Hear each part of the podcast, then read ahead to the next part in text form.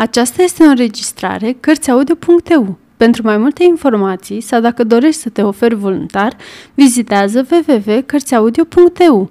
Toate înregistrările Cărțiaudio.eu sunt din domeniu public. Jane Austen Mândrie și prejudecată Partea 1 Capitolul 17 A doua zi, Elizabeth îi povesti lui Jane discuția cu domnul Wickham. Jane o ascultă cu uimire și îngrijorare, întrucât nu-și putea imagina cum domnul Darcy ar fi putut fi atât de nedemn de stima domnului Bingley.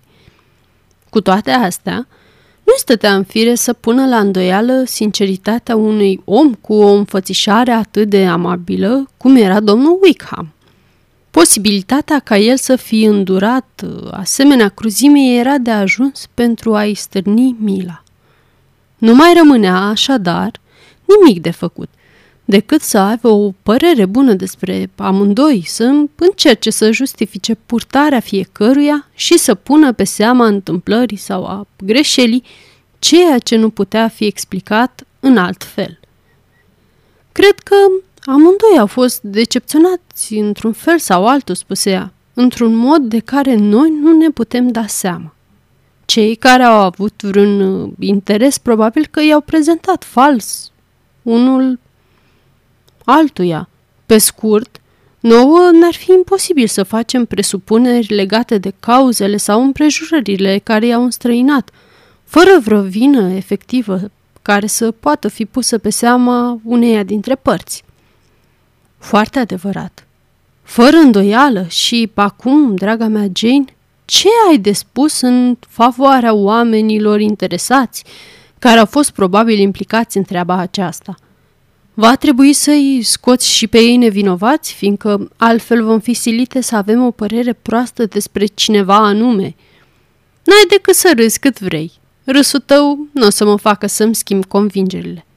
Draga mea, Lizzie, gândește-te numai în ce lumină proastă s-ar pune domnul Darcy dacă s-ar uh, purta atât de urât cu protejatul tatălui său și încă unul căruia tatăl său i-a promis că îi va asigura viitorul.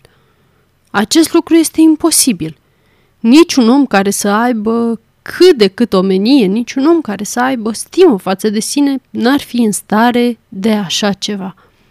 Este oare posibil ca prietenii săi cei mai apropiați să se înșele într-atât în privința lui? O, nu!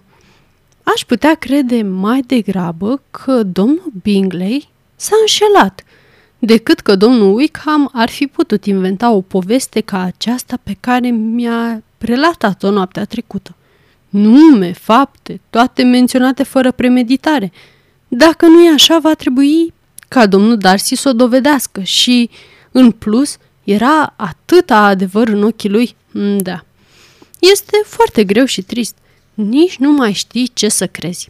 Să-mi fie cu iertare, eu cred că știi exact ce să crezi. Însă Jane nu putea fi sigură decât asupra unui lucru. Dacă domnul Bingley s-ar fi înșelat cu adevărat, atunci când lucrurile urmau să iasă la iveală, el nu va avea decât de suferit. Cele două domnișoare se văzură nevoite să părăsească boschetul unde avusese loc conversația, întrucât sosiseră chiar unele dintre persoanele despre care se vorbise. Domnul Bingley și surorile lui, pentru a le aduce personal invitația pentru mult așteptatul bal de Netherfield, fixa pentru marțea următoare. Cele două doamne se arătaseră încântate să-și revadă scumpa prietenă, susținând că trecuseră secole de când nu se mai uh, întâlniseră și întrebând-o în repetate rânduri ce mai făcuse de când se despărțiseră.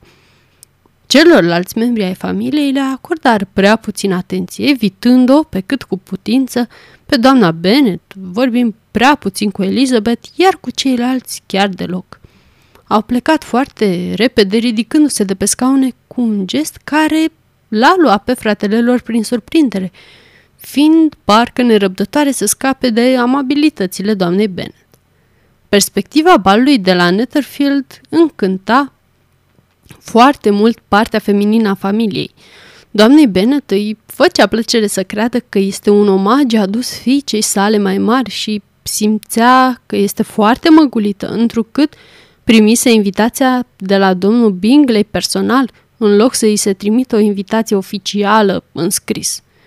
Jane își imagina că va avea parte de o seară încântătoare în compania celor două prietene ale sale și cu atențiile fratelui lor, iar Elizabeth se gândea cu plăcere că va dansa mult cu domnul Wickham, iar privirea și comportamentul domnului Darcy îi vor confirma tot ce știa. Fericirea la care sperau Catherine și Lydia depindea mai puțin de un anumit lucru ori de prezența unei anumite persoane. Deși fiecare dintre ele, ca și Elizabeth, intenționau să danseze jumătate din seară cu domnul Wickham, el nu era nici pe departe singurul partener ce le putea fi pe plac, iar un bal acolo depindea, dincolo de toate, de toți participanții și la urma urmelor era un bal.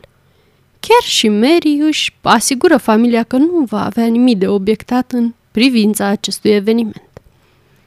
Atâta vreme cât diminețile le pot păstra doar pentru mine, spuse ea, îmi este de ajuns. Nu este un sacrificiu să mă angajez în asemenea întâlniri seara. Societatea are drepturi asupra noastră. În plus, mă pot găsi printre aceia care consideră momentele de recreere și amuzament un lucru dezirabil pentru toată lumea.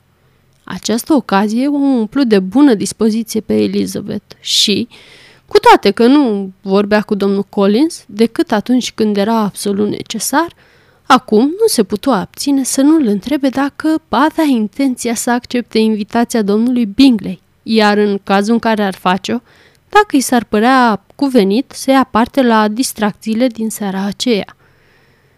Se arătă destul de surprinsă să afle că dânsul nu-și făcea niciun fel de scrupule în această privință, fiind departe de a se teme de vreo mustrare din partea arhiepiscopului său sau a lui Lady Catherine pentru curajul de a dansa.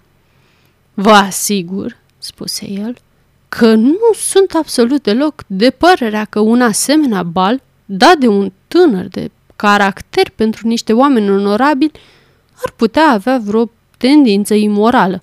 Eu însumi nu am nimic de obiectat împotriva dansului, încât sper că am onoarea în cursul serii de a dansa cu distinsele mele verișoare.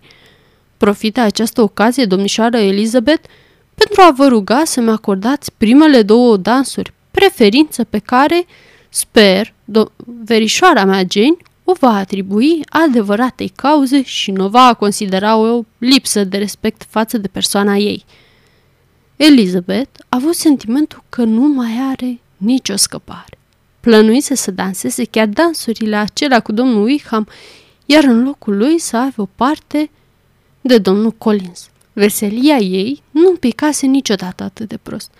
Oricum, nu mai era nimic de făcut. Fericirea ei și a domnului Wickham trebuia, prin forța împrejurărilor puțin amânate, iar propunerea domnului Collins fu acceptată cu toată amabilitatea de care mai era capabil. Gentilețea lui nu încântau deloc, întrucât bănuia că trebuie să se ascundă și altceva în spatele lui. Pentru prima dată încolți acum ideea că ea fusese aleasă dintre toate surorile ca fiind demnă de a deveni stăpâna parohiei Hansford și cea care să li se poată alătura la masă de cadril de la Rosings în absența altor musafiri mai de dorit. Acest gând se transformă curând în convingere, întrucât, întrucât nu putu să nu remarce amabilitățile din ce în ce mai evidente la adresa sa și desele complimente referitoare la inteligența și voiciunea ei.